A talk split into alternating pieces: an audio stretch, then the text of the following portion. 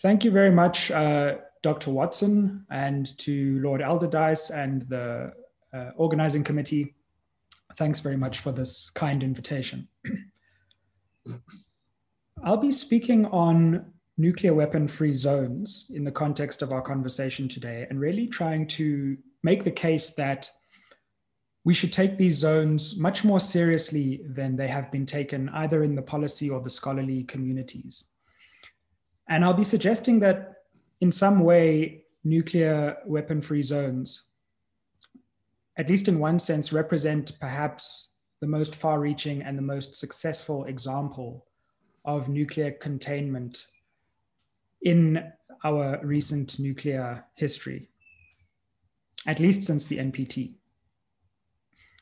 And so I'd like to uh, advance this case for nuclear weapon free zones by looking at a few examples and also just uh, reflecting on where they fit in the broader architecture of nuclear order.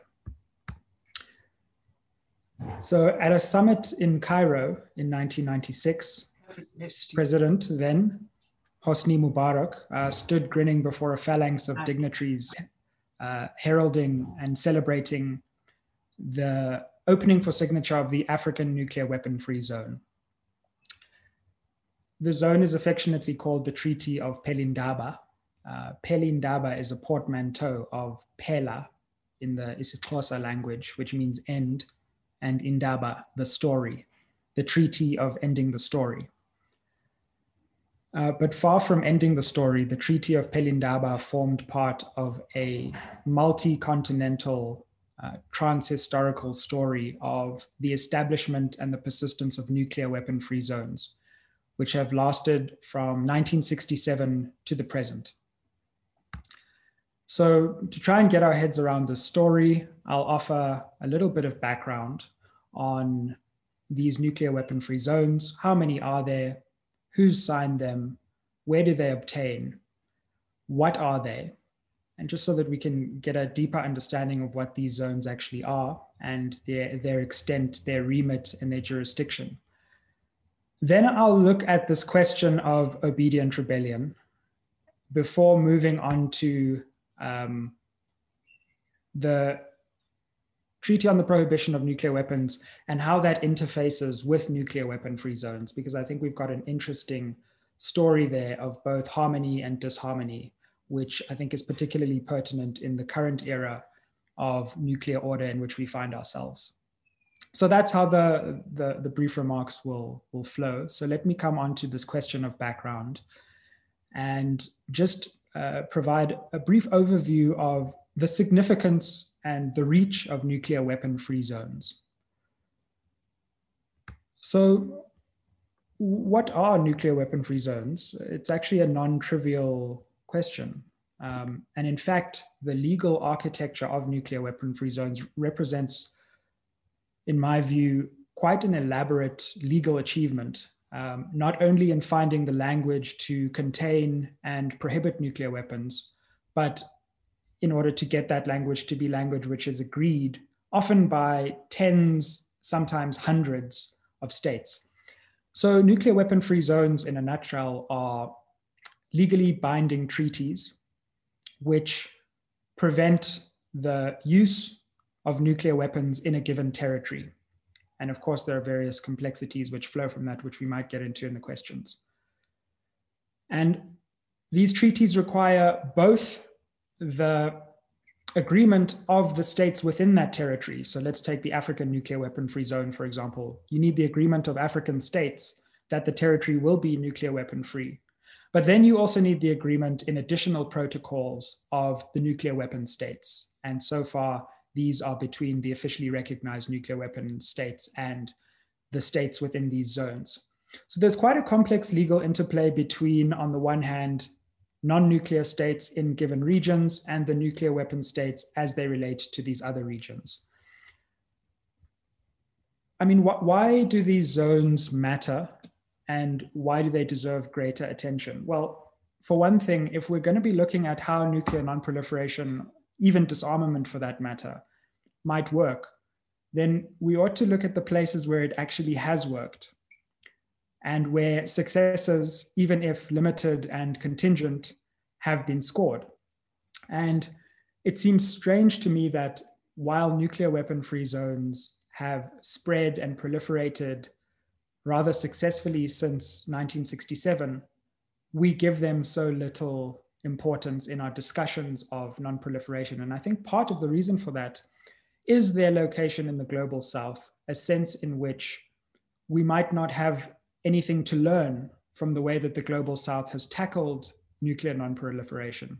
But it's exactly in those places where we have been shy to look that in fact some of the most important work has been done, complex work has been done uh, to show the way towards nuclear containment. And so I think we need to uh, take off uh, the blinkers, as it were, and try to treat this uh, process of denuclearization, or at least nuclear prohibition in the global south, uh, with the seriousness um, it deserves. How many zones are there, and how many have been tried? Um, we have 10 zones that have at least opened for signature um, in the Antarctic, as you can see here, that was the first one in 59. They, they cover a wide and interesting range of, of states, regions, uh, the entirety of outer space to the seabed. Um, but the zones that I think are of particular interest are regionally defined uh, territorial state implicated zones. And these uh, particularly include um, the African nuclear weapon free zone, as I mentioned, the Latin American nuclear weapon free zone, and the South Pacific nuclear weapon free zone. And it's on those zones that I want to focus because those are, I would suggest, three of the more successful zones from which we might draw some insights. Um, again, we can get onto some of the failures um, and the Middle Eastern question, um, perhaps in, in later sections. But in, in the interest of preserving time, let me just also show you the coverage of nuclear weapon free zones. So what do we have in this image? We have various kinds of nuclear security governance arrangements um, and how they cover the world. And in blue here, you have nuclear weapon free zones uh, juxtaposed against states possessing nuclear weapons in red, uh, nuclear sharing agreements where state might not possess nuclear weapons itself, but has some kind of agreement with the state that does. And the NPT only, so where a state is only a signatory or has ratified the NPT but is not involved in a sharing agreement or um, or a nuclear weapon free zone. And you can see that the coverage of nuclear weapon free zones is distinctive in its location in the global south, but is also uh, extremely wide ranging.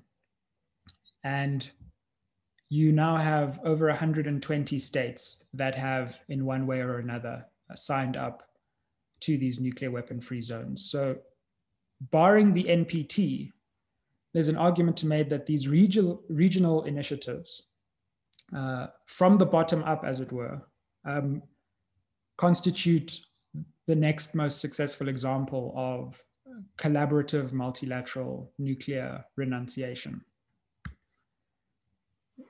let me move on to this question of obedient rebellion um, and try and encapsulate it in a nutshell, because I think the way that these zones have emerged in global nuclear order teaches us something about how zones might spread in the future and, and why these zones have been particularly resilient.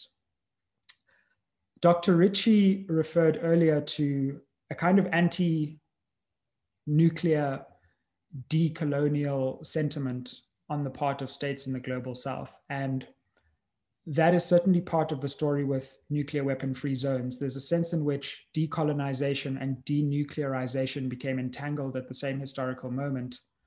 And the questions have always been linked to these states, so that a kind of rebellious attitude to nuclear order underpins much of the rhetoric and much of the politics um, which surrounds these zones. States are trying to send a message to global nuclear order that at least they themselves renounce nuclear weapons uh, and the colonial con- connotations that flow from them. But alongside this rebellious attitude, as it were, is an obedient one to the extent that all of this rebellion happens within the context of the existing global institutions as they currently stand. So that these zones are underpinned by ultimately uh, the NPT.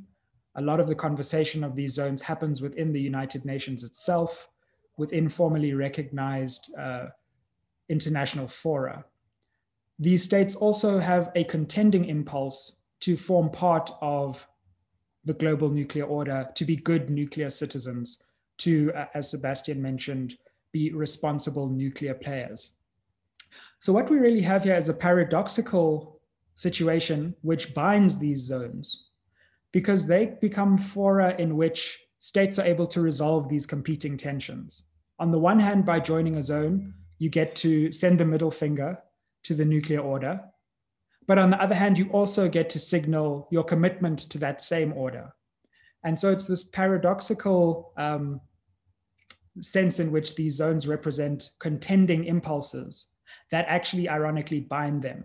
And I would argue in many cases, uh, this explains why nuclear order itself uh, has continued to hang together because it has been able to represent to states in the global south both um, a rebellion against and an obedience towards global nuclear order. And so I think this tension is something that we, we should uh, reflect further on when we think about how further examples of nuclear non-proliferation or renunciation might um, play out. I'd just like to uh, end, if I might, if I do still have the time, um, Dr. Watson, with, with a reflection. Yep.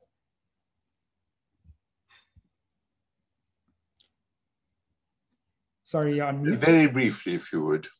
Right. L let me do this. Let me um, leave the question of the treaty on the prohibition of nuclear weapons and nuclear weapon free zones for the for the questions, perhaps, but try to offer some brief concluding remarks um, and and show what I think is at least the most low hanging fruit um, before us the thing for me at the moment is it seems that we have an arrangement from below with nuclear weapon free zones in various regions, and then we have the treaty on the prohibitions for nuclear weapons from above. And these two things need to marry and meet with the NPT somewhere in between. One of the most simple ways, or, one of the low hanging fruits, it seems to me, is, is this. And, and perhaps um, I'll, leave it here the African nuclear weapon free zone and the, Lat- uh, the South Pacific nuclear weapon free zone have, have been ratified by China, France, Russia, and the United Kingdom. The United States has signed but not ratified the African nuclear weapon free zone. Same for the South Pacific nuclear weapon free zone. China, France, Russia, the United Kingdom, the United States has signed but not ratified.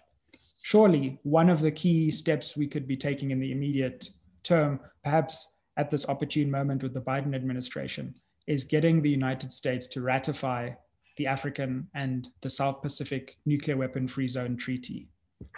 That, it would seem to me, would be a key practical step that could be taken towards the question of nuclear renunciation.